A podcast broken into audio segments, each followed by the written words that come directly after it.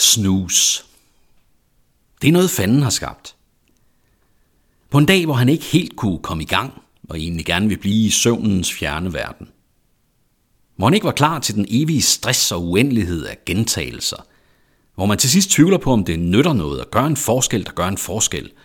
Det der, der kaldes hverdagen. Stå op og pine og plage folk med deres egen skyldfølelse og slitte samvittighed – Lad folk spejle sig i hinandens bedste sider og vise et ideal skabt i menneskets eget billede, men uden dets natur og følelser. Snus er indskudt den dag, at fanden opdagede, at det helvede, han havde skabt til andre, det boede han selv i. Og hans første indfald var at glide ned under dynen og håbe, det hele forsvandt på de ni minutter, der var, inden alarmen gik igen.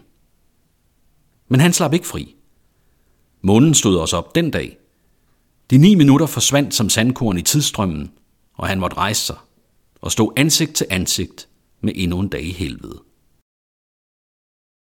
Du lytter til Djævlens Værk, en podcast af Patrick Bay Damsted, i dag om snus. Den tidlige fugl får den største orm. Tidligt op og tidligt i seng, det er sundt for en lille dreng. Morgenstund har guld i mund. Godmorgen, godmorgen til alle dyr i skoven. Hvis jeg havde en femmer for hver eneste ordsprog, der forsøger at sætte forherligende ord på at stå op før fanden for sko på, så havde jeg en bunende bankkonto. For i en moderne verden er der næsten ingen af os, der lever et liv, der er tilpasset os, men må bugte og bøje sjæl og læme for at passe ind i det liv, industrisamfundets uendelige loop af skamfuldt forbrug og skyldig produktion betjener og hersker i. Det kan godt være, at vi kalder det et vækkeur, men sandheden er, at det er en alarm.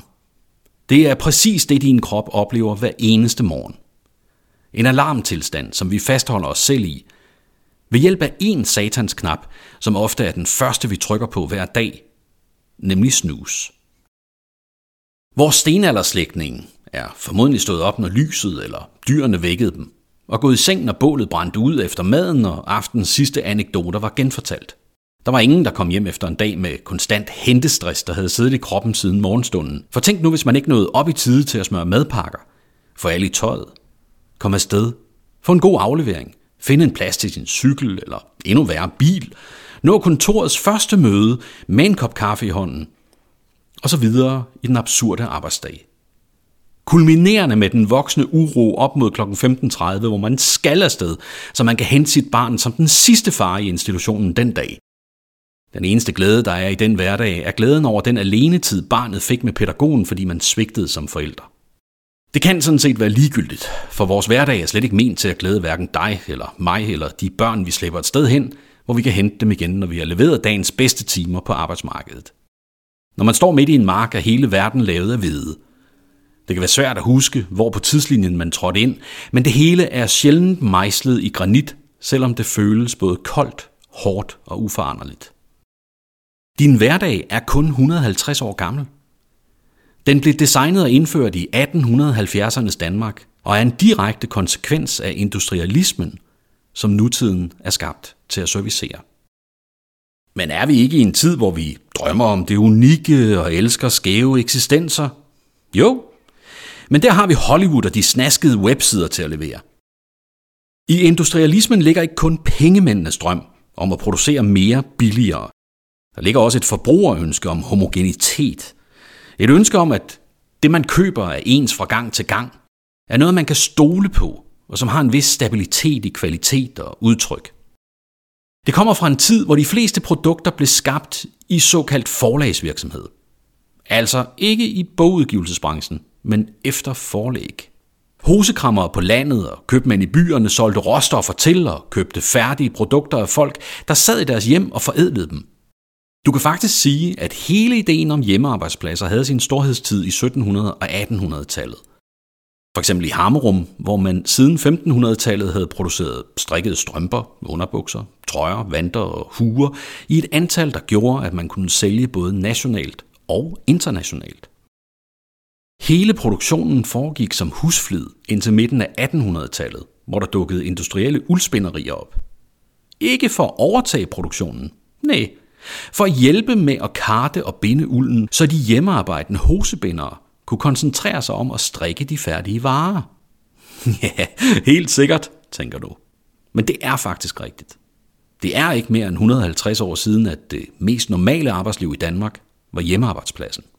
Selv i 1883, hvor Søren Troelsen etablerede Hernings første trikotagefabrik, baserede han produktionen på hjemmearbejde. 300 strikkemaskiner stod i private hjem, og Troelsen forsynede strikkerne med garn og købte de færdige produkter, der kom ud af den private produktion. Sporene er der stadig. Hele byer som Herning, Hamrum og Ikast og deres infrastruktur er byudviklet efter den vigtigste industri i Midtjylland i 1900-tallet. Nemlig den tekstilindustri, der begyndte som hjemmeproduktion i den sidste del af middelalderen og brødfødte store dele af regionen 500 år senere. H.C. Andersen var håbløst fascineret af flere ting, som han ikke nåede at opleve i sit liv. En af dem var Kina. En fascination, som blev grundlagt nede ved åen i hans barndomsby. Jeg havde hørt af en gammel kone, som skyllede tøj i åen, at kejseriet Kina lå lige her under Odense Å. Og nu anså jeg det slet ikke for umuligt, at en måneklar aften, som jeg der sad, kunne en kinesisk prins grave sig igennem jorden op til os, høre mig synge, og så tage mig med til sit kongerige og gøre mig rig og fornem. Men så igen lad mig få lov at besøge Odense, hvor jeg ville bo og bygge et slot. Andersen kom aldrig til Kina. Han oplevede heller ikke gengældt kødelig kærlighed. På hjemmesiden Havens ABC kan man læse, at det hvide morbærtræ ikke er særlig interessant som hverken pynt eller frugttræ. Det er muligt, men for delen, hvid morbær er netop årsagen til, at du og jeg holder i kø på motorvejen om morgenen, eller slås med brede Christiania-cykler på supercykelstier for at nå institutionens sidste rest af forældreværdighed. Andersen havde fat i den lange ende. Kina var og er central i fortællingen om verden, og dens gang, og ikke mindst vores hverdag. Begyndelsen er faktisk gemt og beskrevet som et eventyrligt øjeblik. Laisu er en ung kinesisk kvinde, der sidder og nyder en kop te under det hvide morbærtræ. Pludselig falder der en kokon ned i det varme vand, og da hun vil samle den op, lægger hun mærke til, at den består af en tråd. Laisu vikler og vikler, mens varmen opløser strukturen.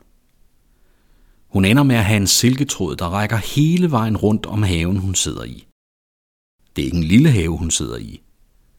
Det er den gule kejser af Kinas have. Hendes mand. På morbærtræerne finder hun flere kokonger. De kan vikles ud, når de blødes op i varmt vand. Leiso overtaler kejseren til at få en masse hvide morbærtræer, så hun kan dyrke sin nyfundne hobby. At vikle silketråd ud af kokonger og spænde det sammen, så man kan lave stof af det. Leisos møde med silkelarven foregår for ca. 4.650 år siden. Så måske tænker du, hvad præcist har det med snusknappen på mit vægur at gøre? Alt! Vitterligt alt. Silken er selve grundlaget for hele verdens samhandel. Men også bærebølgen for den kulturelle udveksling, der sker mellem verdensdele, kultur, samfund og verdener. Der før silken ikke har meget at ville eller gøre med hinanden, men pludselig skal finde en måde at mødes og omgås. Der skal handles sammen.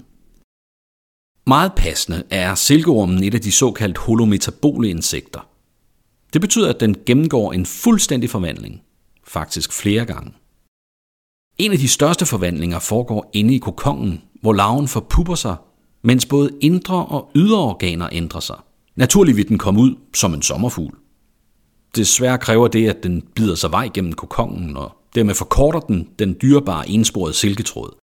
I stedet bliver larven dampet ihjel, så vi kan forandre vores yder Kina var gode til at holde på hemmeligheden om, hvordan silken blev produceret.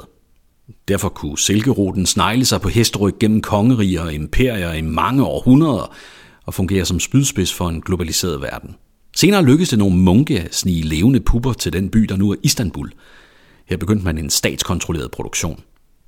Og inden længe så spredte silken sig, blandt andet til Italien, der skulle vise sig at blive helt instrumental i etableringen af kapitalismens fundament, fabrikken. Da den unge engelske mand John Lomb sidder og tegner ved sterinlysets skær en aften i Piedmonte i Italien, har han ikke gjort sig klar, at den tegning vil blive hans død. Midt i sit livs triumf for ungdom, kun 29 år gammel. John Lomb kom fra byen Derby, som den 80 km lange flod Derwent flyder gennem. Lige her flyder floden med særlig god kraft, og samtidig krydser vejen mellem Carlisle og London lige igennem. Det er den vej, der i dag hedder A6. Det er oplagt, at industrialismen kan opstå her. Vilkårene er perfekte. John Lomb havde set, hvordan Thomas Cotchet havde bygget Englands første vanddrevne silkespinderi lige her, med hjælp fra en lokal tekniker, George Sorkold. Cotchets spinderi fejlede. Måske fordi det byggede på hollandske maskinkonstruktioner. Måske fordi det var første forsøg. John Lomb tog til Norditalien og besøgte de famøse italienske spinderier, som var kendt for at være både velfungerende og teknisk på forkant. Og det er her, vi finder ham en sen aften i starinlysets skær. Her sidder han og tegner de maskiner, han ser. Lom betragtes som verdens første industrispion. Han betalte en dyr pris for sine handlinger. Selvom han tog hjem til Derby og udtog egne engelske patenter på de maskiner, han havde kopieret, slog sig sammen med sin bror og bad teknikeren Sorkold om at bygge en ny fabrik, så kunne han ikke løbe fra italienernes vrede.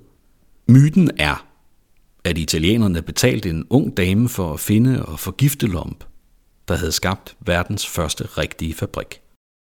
Defineret af, at den havde hele produktionen under ét tag og blev drevet af én samlet energikilde. Fem etager, tre dusin tunge maskiner, et over syv meter højt vandhjul i et samlet kæmpe hus satte gang i tandhjulene og kickstartede industrialismen. John Lomb og hans bror introducerede i 1721 maskiner, der var så store, at de ikke kunne være i et almindeligt hjem. Og så dyre, at den almindelige arbejder ikke kunne anskaffe dem selv. Hvis man vil have en indkomst, skulle man møde op på fabrikken. If you snooze, you lose. Det kræver båndbredde at begribe, hvordan både kommunismen og kapitalismen kommer direkte ud af det faktum, at silkeormen spænder sin kokon af en lang, ubrydelig tråd. Der på mange måder minder om vores historie. Der begynder et sted og vikler sig sammen, til vi ingen ende kan se og ingen begyndelse kan huske. Vi kan kun ligge der i sengen, før lyset bryder frem og mærke hjertet banke hårdt på grund af vækkeurets barske adrenalin-provokerende lyd. Tryk på snus, og et lille øjeblik glide ind i det, der kunne være vores liv. Nemlig at ligge beskyttet og varmt, omgivet af silke, mens vi udvikler os og vokser i vores helt eget tempo. Men vi ligger der på lånt tid, indtil de ni minutter er over, og vi bliver dumpet ned i dagens kogende vand, så resultatet af vores arbejde kan bruges i en større sammenhæng uden os. Djævlen bliver i skidt humør, hvis du liker denne podcast, og endnu mere trist, hvis du abonnerer. Hvis du anmelder den på din foretrukne podcastplatform, daler humøret endnu et par grader, og værst er det at dele den med dine venner, kolleger eller familie. Da jeg begyndte denne podcast, lovede jeg, at der vil blive udgivet mindst seks afsnit. Dette er det sjette, og dermed er det som sådan slut. Jeg har holdt, hvad jeg lovede, og jeg har skrevet, hvad jeg skulle. Men jeg er ikke færdig. Og hvis du gider mere, så lad os mødes igen. Hvis du bliver hængende her på kanalen, så kommer der snart en vej videre. Du har lyttet til Djævnens Værk, en podcast om de ting, vi møder i hverdagen, som fanden har skabt. Idé, tekst og indtaling er mig, Patrick Bay Damsted. Grafikken har Troels Berg lavet, og tak for det. Jeg håber, du følger din tråd. Til vi høres ved igen. Ha' det godt.